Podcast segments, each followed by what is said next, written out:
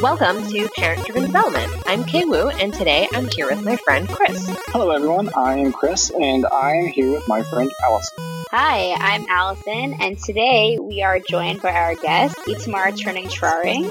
Um, started his software career in the cutting edge field of multimedia CD-ROMs. He currently works as a consultant, helping speed up Python code and deployments, and shares his software and career mistakes every week with 3,700 programmers on his Software Clown newsletter. His crowning achievement as a parent was when months of brainwashing paid off and his daughter stopped saying, My legs are, tar- are tired, and started saying, My legs are getting stronger. Thanks for joining us, Itamar.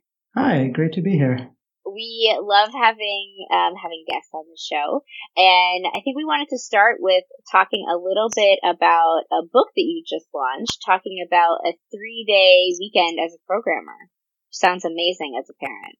Uh, it is pretty nice. Yeah, I've never actually worked full time as a programmer. Basically, since my daughter was born, I've been part time in various capacities, and my wife was working as a programmer full time for a bit, and it was much harder for her than for me. Um, just yeah, kids take up a lot of time. So was that by design? It was that what what y'all had planned, or was that just kind of how things happened to work out? So basically, I have suffered in the past from pretty bad uh, RSI, like I couldn't type, and so I I had been working as a product manager, uh, which at Google, which had acquired my employer, uh, and I wasn't really enjoying it. And so the idea was I would become a consultant and work part time, and she would be able to continue full time and uh, full time salary. And then one of my consulting clients hired me, so I became a part time employee. And then I got another job and I negotiated shorter hours and sort of so it started out planned and then it just became a sort of this is actually a lot better, so I'm going to stick with it. Awesome. So, do you want to um, give give us a little background on on the book? Sure. So basically, I've discovered from personal experience that not working full time makes has made my life, you know, just in general, much easier as a parent, especially so for this audience. And I wanted other people to be able to do this. And, you know, I successfully negotiated three different jobs of uh, working between 28 and 35 hours a week. And I learned a bunch of useful things along the way about how to do it. And so I wanted to help other people learn how to do it themselves. And so I spent a bunch of time sort of researching it in various ways. So learning more about negotiation in general and talking and interviewing other programmers who had negotiated shorter work weeks, uh, because I'm not the first to do it. Actually, many people have done it. And so I was interviewed people, learn from their experiences, and I just tried to talk about sort of the general negotiation skills that you need and where it's easiest to do it and you know how to deal with the harder situations how to deal with balancing need for money uh, in the united states. Things like health insurance are uh, very important. So there's just a bunch of specific details you have to deal with and there's also just like process and there's also just people sometimes feel negotiation is intimidating or difficult or don't know where to start. And so I want to help people get over that hump and just understand that it's a thing you can learn. It's a skill like any other that you can get better at. I feel like it's interesting to me that just like even the idea of negotiating something like this was definitely new to me at some point in life. Like, uh, Itamar, I don't know about you or the folks that you interviewed, but I grew up in a family where both of my parents worked full time and they both commuted a pretty far distance. And that's kind of like the pattern that I would have had in mind when I first started working myself of like, oh yeah, like you go to your job and like you're gone for like possibly up to 10 hours a day, Monday through Friday, that that's kind of like how the working world is. And like, I feel like there, there might be for some folks as uh, needing to get over feeling concern that you might come across as entitled for trying to have a better setup than that, you know? Yeah. And so part of that is just that as programmers, we tend to have things easier in many ways. Like we get paid well on average. Yeah. Uh, we have more negotiating leverage because it's hard to hire programmers. Uh, and so it's in general easier. Uh, so partly it's some people just don't have the luxury of being able to, like, you will probably get paid a little less. And so a lot of people don't have the luxury to do that. And so if you're a programmer, you're lucky that you're, you have this as an option. But as far as coming over as entitled, a lot of negotiation is understanding where the other side is coming from and understanding uh, what they want and what they need, uh, and sort of coming up with a solution that works for them as well. So one of the things I talk about in the book is that the easiest place for you to, to negotiate a shorter work week, work week is at your current job, because at your current job you just have a huge amount of local knowledge. It's very hard to reproduce. Like you can get someone, you can they can hire a replacement who has on paper the same skills as you, but you know who to talk to about each problem. You know the code base, you know the business processes, you know the goals. You will be much more productive just because you know all this. And so you have this leverage of the company doesn't want to lose you.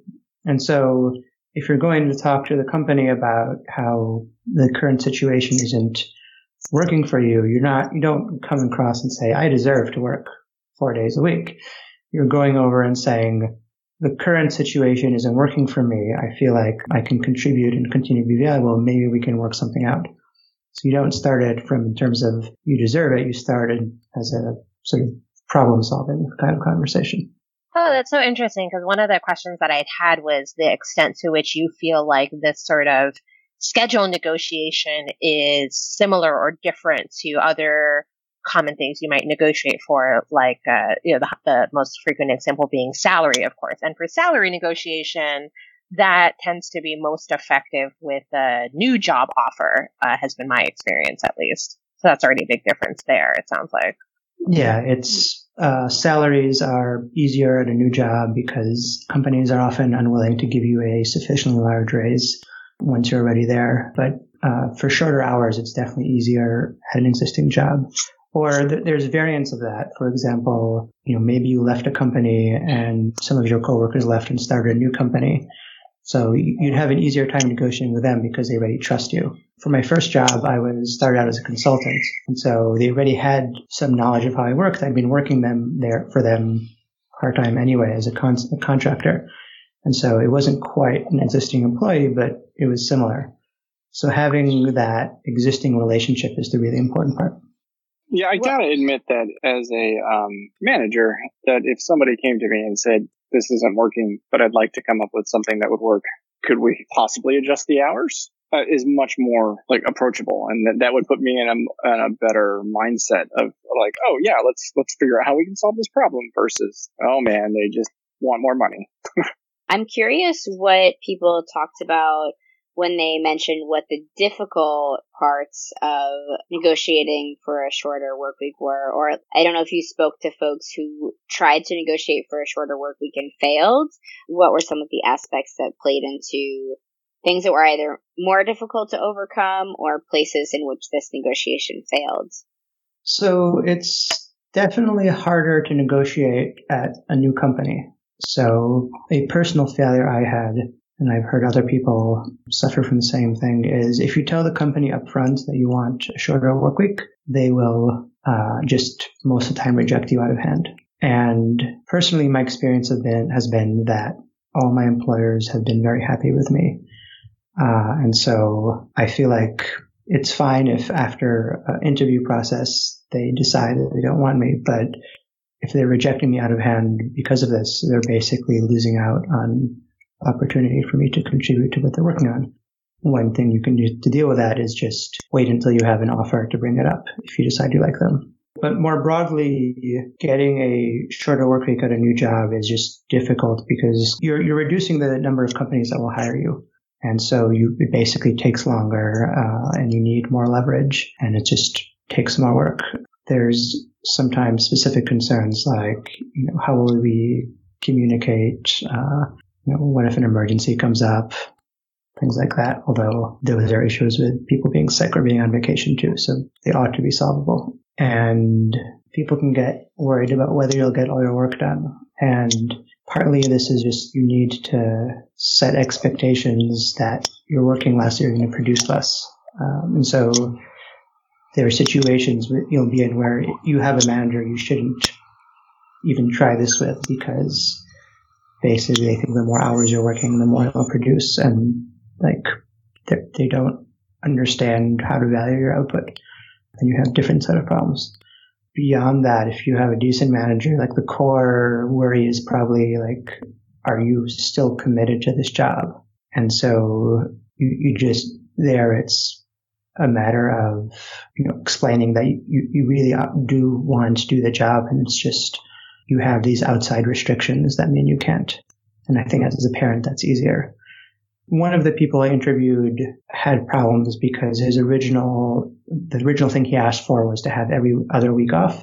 And uh, just from a manager, like one of the people who reviewed my book was a manager, he's a software engineering manager, and she pointed out that just from a manager's perspective, having someone every other week off is just very hard to manage.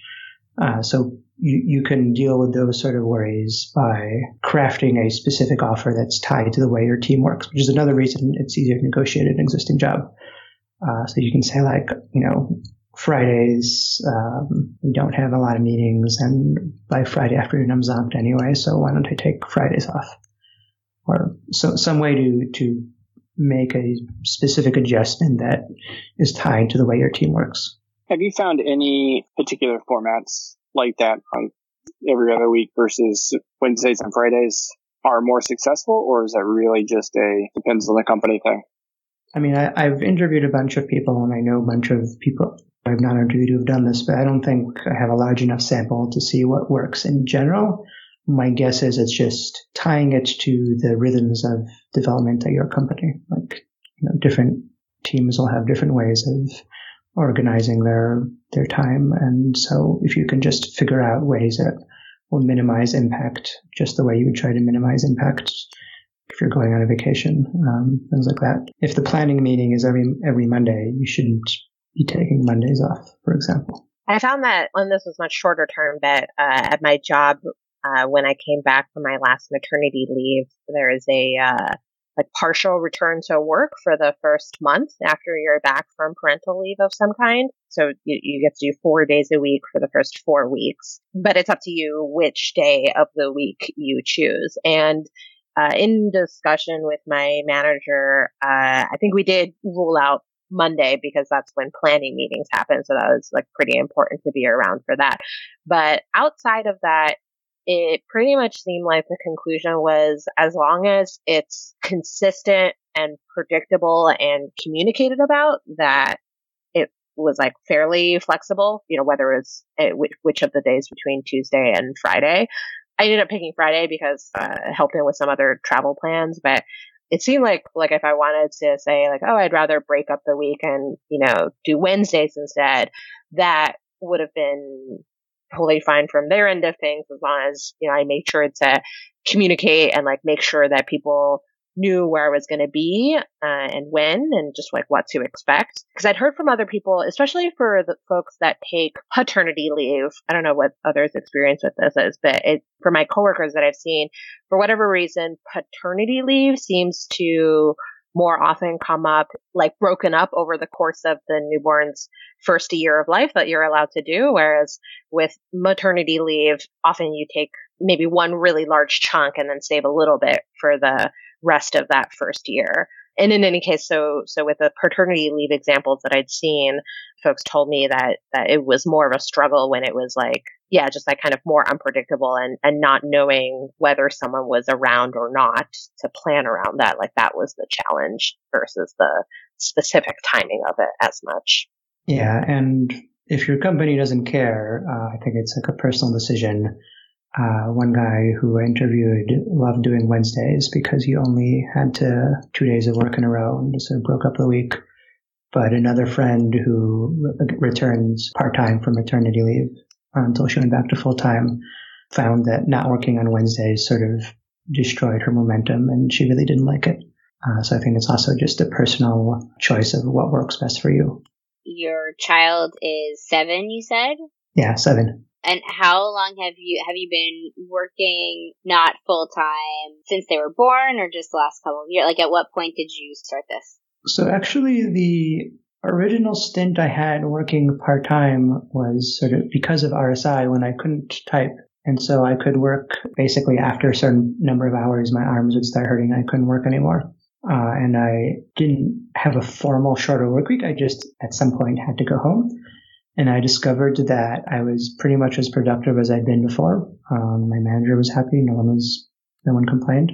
I, I mean, it wasn't that I was lying about how many hours I worked. It's just I learned that you can actually be as productive in shorter hours. Uh, so that was sort of probably inspired me later on. Uh, but I stopped working full time seven years ago when my daughter was born. And since then, I've done three different jobs, uh, stint of consulting, and now I just started my second stint of consulting. I'm curious, um, in terms of parenting and all of the, right, like having less time to do things, etc., especially children go through a lot of different stages from birth to age seven. And so I'm curious, like, as your child has gone through different stages, like, how have you utilized that extra time differently? And how has it been helpful at different stages in your child's life as a parent? After maternity leave, my wife back, went back to work full time, and my daughter was in daycare, I forget, probably 27, 28 hours a week. Uh, so the rest of the time when I wasn't working, I was primary caregiver um, and you know shopping and cooking and that sort of thing. Some babies I hear you can put them down and uh, they'll sort of sit there and. We hear rumors of these babies too. kind of baby. screamed a lot. Uh, I, I had a standing desk, and sometimes like I could use the standing desk while I put her in the front carrier while she sort of comes. For, for the first year or so, until she learned to walk and became extremely cheerful, basically I was holding a baby, or during naps I probably would have been cooking or something. Uh, so it basically went into childcare, and as years went on, like this, it, it started verging more into I have more free time. So I was able to write this book, for example, in part based on having free time from working less. Um, but that was when my daughter was older. Uh, and when she was younger, it was a lot more just making our life easier in terms of we live in a city, so, and we don't have a car. And so I had the luxury of being able to walk home with her when she was good. How old? She would have been old enough she could walk, but not old, but like what is a 15 minute walk for an adult would take like an hour because you'd have to stop and run around this fire hydrant every day. And that's a pretty good there's uh, you can climb and so on. So it, it was also just being able to spend more time with my daughter and just logistically deal with all logistics of life and parenting. And as she's older, it's less so. So we talked a little bit about kind of how to manage your manager and get buy-in from uh, leadership, but what about other folks on the team with peers? Uh, in general, I haven't had that much trouble with it. Depending on the company you're in and the kind of project you're in, there might be specific tasks you're better off not taking. There's some tasks that are you have to be there and you have to be extremely responsive and people are going to be asking you questions and demanding you do things on the spot. You're going to have a harder time not just being full time in the office all, the time. And similar things for remote work, working from home. If you're going to be working from home or reducing your work week, there are tasks that might, and, you, and your organization is not set up for this sort of thing. You're better off taking tasks that where you can work more independently. So at my last job, I took on sort of iterating over some algorithms and uh, working on this data processing pipeline. So it was extremely valuable work. It had to be done, but it wasn't a you must give me an answer in three hours kind of thing. It was a I'm going to be spending a lot of time thinking and iterating and running experiments before I got things done. If you're working in an organization that has a lot of remote workers, for example, and is organizationally used to that, uh, remote work isn't particularly different than someone uh, working a shorter work week everyone is already set up with you know, messaging and processes that allow people to communicate more asynchronously. So have you not had situations where coworkers are getting to the point where why do they get to go and I have to stay type situations? I personally haven't, but some of the people I interviewed have been in this situation. And the answer is typically, yes, I'm working four days a week. I'm also making 80% of what I'd be making full time. And that's, and if you want to, you can probably make that trade off too. And then people either say, oh, maybe I could work less. Or they say, I don't actually, no, I don't want to do that. Um, and so that makes, and I think also from like a manager's perspective, this makes things easier because they can just point to that trade off. Yeah, I'm curious to jump into that part a bit more too, both with like the pay difference, but also you brought up the point earlier about working remotely in general as compared to um, shorter work weeks. It's like I I work remote full time, and I also have a lot of schedule flexibility generally. So like while I'm like aiming for the vicinity of 40 hours a week, like, you know, it's, it's a bit different than, uh, and especially like without, with already cutting out the commute time needed, a greater portion of my week in general is, is like not devoted to work already just from that. And I've also thought about like, like it's just sort of strange in general that we're in a field that in terms of productivity and output, like I feel like it's almost more comparable to creative or artistic or craftsman like fields, right? Where there is some correlation between amount of time you've put into a thing and like the results that come out. But it's obviously like very different than when I worked in a restaurant or something like that, right? In terms of pay for time given that we work in a field where your impact is like somewhat but not fully correlated with hours that you worked, what are some considerations you might advise people for like, you know, remote work or flex schedules versus strictly speaking, like I'm aiming for, you know, no more than 35 hours a week versus like the 40 to 45 you might typically see otherwise. So one thing you can either explicitly or informally, I think informally is probably what happens in remote jobs, negotiate is basically you say, I'll get my work done and we're not going to talk about hours. Or you don't say that. It's more like it's implicit. So at my, at my, last job, I did the usual thing I've been doing of I just apply for the job, I get an offer, I say, okay, but I'd love to work for you, but you know, at my previous job, I was working less than full time. I'd like to continue here. And the hiring manager told me that he basically didn't care how long I worked as long as I got my work done. And so I said, well, I, I feel I'm pretty productive and my previous employers have been happy. So I'm going to work four days a week and I think I can get a decent amount of work done. And he said, again, I don't care how long you work, just get your work done. And so that's what we did. And so I was paid full time, but I was only working four hours. And this has pluses and minuses. The plus was I was getting paid more. The minus is I had to much more actively make sure I was, for example, picking projects where I could actually provide a large amount of value to my employer and visibly so mm. uh, without working longer hours the better your management, the less of an issue this is. And in a remote company, hopefully they, they've already figured out how to ha- have some sense of what people are producing. And so they'll care less about hours. And so you have that flexibility. The, the situation has its pluses, but it also has its risks. If you end up with a bad manager or who, say, really wants to count how many hours you're at the office. Yeah, the thing with hours is that it is like very easily measurable. Um, and so, like many other metrics, it's a thing that's very comforting in some cases as compared to the ambiguity. Because I, like, I think even still, I, I uh, frequently will will start wondering of like, like you know, like it sounds great when a manager says, "Oh, as long as you get your work done." But then I start thinking like, well, like, am I getting enough work? Like, what is enough work or comparable amount or, you know, like a, is it, is this appropriate? Could it be more or not? The solution mm-hmm. so far that I've come to is definitely like frequently checking in on things and asking for feedback proactively and, and like it's all around the communication, but I feel like definitely it can still be a bit of a struggle of just like, well, I don't have a number that I'm trying to compare to.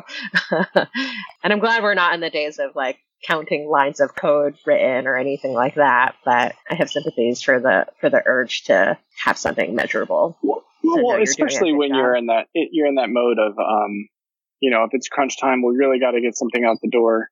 Mm-hmm. And I got, you know, I got, I got what I needed to get done in four hours. But if we don't ship this, we're going to lose the contract, and it's got to get done. Like it's a weird balancing line between would working eight hours be twice as much work, no, mm-hmm. no, that's not how thought work works. Exactly. like, yeah. But it seems like it could be. yeah. So, and yeah. I guess it's, it's important during interviews when you're bringing up, like, I want to work less to always say, like, if there's an emergency, I will obviously work longer just to meet the needs. But that also means you have to be very certain that emergencies in crunch time aren't just a weekly occurrence. yeah, yeah, no problem. It's an emergency. like, great. I can see as well that that's where like the amount of leverage that you get from being a known quantity and having established your reputation and credibility really comes into play. Cause I, I also think like there is language around, oh yeah, like your commitment to your job. And in my heart of hearts, my honest reaction is like, well, I'm committed to the paycheck. like if you're committed to making payroll, then like, then we have a business proposition here, right? But when people get to know me, hopefully, you know, they see that in terms of like personal integrity and values, like I very much value following through on, on my commitments and what I say, what I said I was going to do and that they should be able to trust that and they can very much rely on that part of working with me as an individual. But again, it, it then comes to a kind of like a who bells the cat sort of situation where um, I, I, work in a role where we don't have a ton of external deadlines, and so it's largely like we plan this thing out, and we we think it will take about this much, and we make sure to communicate any changes and stay up to date. And there's this phrase I like where it's like you have to make sure to honor your commitments, and so it's not that you like always hit every initial deadline that you gave, but you know, you make sure that it's taken care of and people feel a sense of responsibility.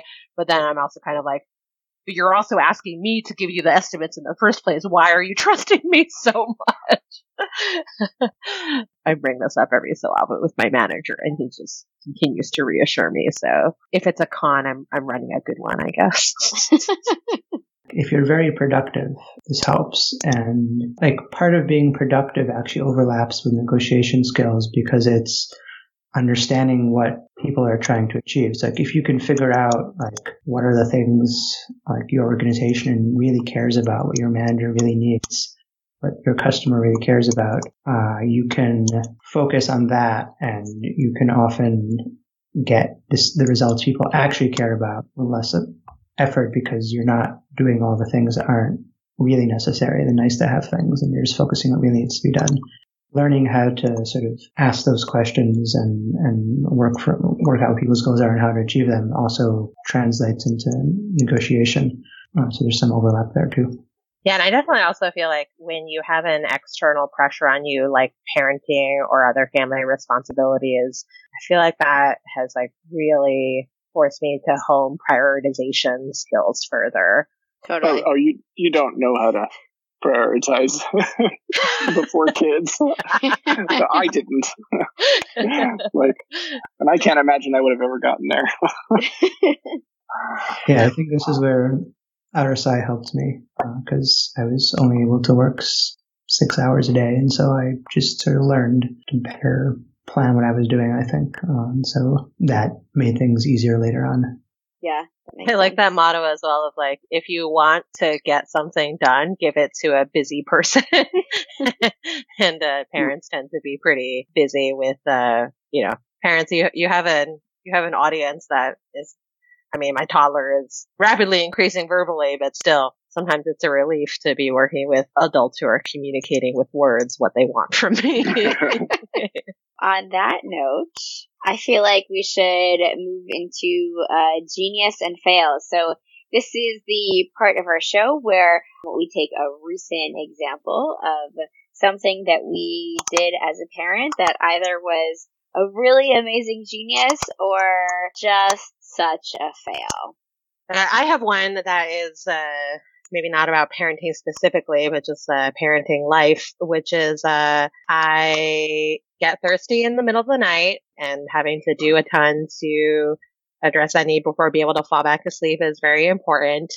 And I recently decided to swipe one of my son's spill proof strawed cups to use instead. So it's not a, it's not the most sophisticated aesthetically, but certainly gets the job done. And I'm like, you know what? It is really nice to have a drinking receptacle that it's okay if I accidentally knock it over in the middle of the night. Like, that's really nice. Good job. Like, Thank you, manufacturers and capitalism. nice. So I had one where I was able to take a lesson from my day job, engineering manager, and apply it to uh, middle schoolers doing homework, which was um, I had heard over and over when, whenever we talk about code reviews, like, you know, you have to separate yourself. You are not the code. People are criticizing it. That's what you're supposed to be doing or, you know, pointing out things that can be better. But you need to make sure to take a step away and, and not take that personally. And it's really hard to do, even for professional adults. And it happened where, uh, my wife and I were sitting down with our daughter going over her homework and I could just see the tears welling up and she was very upset, you know, and it was just minor criticisms and it came down to the, wait, you are not your homework. And, and I said that out loud. And later on, my uh, wife even came to me and said, it's like, I didn't think of it that way, but that's a good way to think of it. I was like, oh, I'm really glad that this applies. Uh, and that seemed to work pretty well. I think it's going to take a while of repeating it out loud in front of uh, my daughter before it really sinks in, but it was definitely a, this is the exact same situation.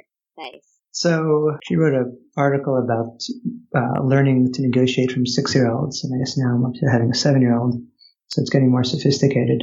So typically, you have my daughter has a friend over for play date they'll ask for snacks and then the guest will you'll offer a snack and then they'll say no and they'll offer another snack and say no and basically they'll just stall until they get usually something that's more along the line of carbs than uh, fruit or whatever. Um, and recently this has gotten more sophisticated because my daughter, who knows all the uh, extra snacks we have, has started briefing them. So before they'll say they're hungry and then uh, before we even get to what do they want like my daughter and her friend will have like a whispered conversation where they'll like have a briefing of what snacks are available and i guess planning out their strategy or something. Um, i'm not sure if this is a genius or fail. I guess in the short term it's failed but in the long term it's probably a useful skill. Nice. I have a fail. It's a little bit of a story but it's basically the summary of the fail is how it took less than 90 seconds for like all things to feel like they fell apart in my household. so, so, I have a four year old and a 15 month old. And this literally happened. I think it was last night, actually. My 15 month old literally all of a sudden knows how to climb, like knows how to climb everything. And it wasn't like, so my son's a climber, but with my daughter, it wasn't like we saw her like working on it and trying, but like it literally like in 48 hours, she can all of a sudden like get up step stools and get on things. Anyway, so my husband had gone upstairs to sort of just like set out. We were about to, I was about to bring both kids upstairs for bedtime. So he had gone up to just like set out all the bedtime stuff. And I was downstairs and I like turn around and my daughter had used the basket of books as a stepping thing to get up onto the couch side table and was in the process of climbing onto the windowsill. Oh, so it gets better. So like you think that's the fail, but it's actually not. So, so, oh. so I sort of like run over to try to get her down, but this like basket of books is in the way, so I'm you know like trying to move it with my foot while I have one hand on her, and while that's happening, my son climbs up onto the couch because he's basically his approach is look at me i can do this too. I'm so tall and i can climb things as well. So he's climbing onto the couch onto that back part of the couch and we have two um behind our couch we have two of those photos that we've turned into sort of like the canvas things hanging up. So they're not heavy, but they're whatever. They're decent size. While he's climbing up onto the back of the couch, he knocks into one of them, so it falls off the hook and knocks into the other one, which then also falls off of the hook. And both the hooks like come out of the wall. So I'm like looking, I've like a hand on my daughter. I'm like looking at the couch to make sure that my son like doesn't step on one of these hooks. My son is literally holding both of these against the wall going, I'm sorry, mama. I did not know that would happen. it all happened so quickly quickly, and I just I I go, Colin, I need you downstairs right now. and he walks down the steps and he's like, what? I literally just went upstairs. Like, what is happening? Anyway, I just started hysterically laughing because it was so quick and it was so ridiculous. And it was literally like, I didn't know like which, which hand to move or which thing to do in order to like solve the, like all the things that were happening. So that was last night. Uh, it all happened in a, in like and beginning to end was like four minutes, right? Everything sort of fell apart in 90 seconds, and then we got it all essentially back together within the next couple of minutes. But such a two kid fail. That's where I'm like, how did that all happen? That like, man, that escalated rapidly.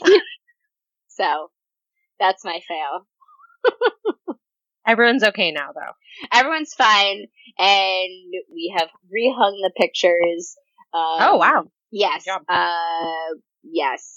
Rehung the pictures, we are more aware of my daughter's climbing skills and the extent to which we need to like just watch her these days. Um, yeah. Everything's fine. Everyone's fine. I just can't believe how quickly those things just happen. Plus, like, how how did I get to this place in life? they're small, but they're they you were outnumbered. I know he didn't have enough hands to to handle this, just like that situation. Yeah. Uh. So, uh, thanks so much, Itamar, for joining us today. And thanks so much, everyone, for listening to the Parent Driven Development Podcast. We'd love to hear from you. If you have questions that you'd like us to chat about on air, email us at panel at parentdrivendevelopment.com or find us on Twitter at Parent Driven Dev. And if you like what you hear, please support us on Patreon, patreon.com slash parent driven dev, or rate us on iTunes. Uh, and I did that whole bit and I just realized we normally ask our guests to, uh, uh, if you want to share a little bit about how folks can follow up with you and learn more about your book. Sure. Um, so uh, if you go to codewithoutrules.com, uh, you can sign up for my newsletter, read articles about negotiating and productivity and other similar things as a programmer. Uh, and the book is at codewithoutrules.com slash three as in number day weekend slash. And I guess probably be a link in the show notes. Awesome. Thanks so much for joining us today. Yes, thank Thanks you.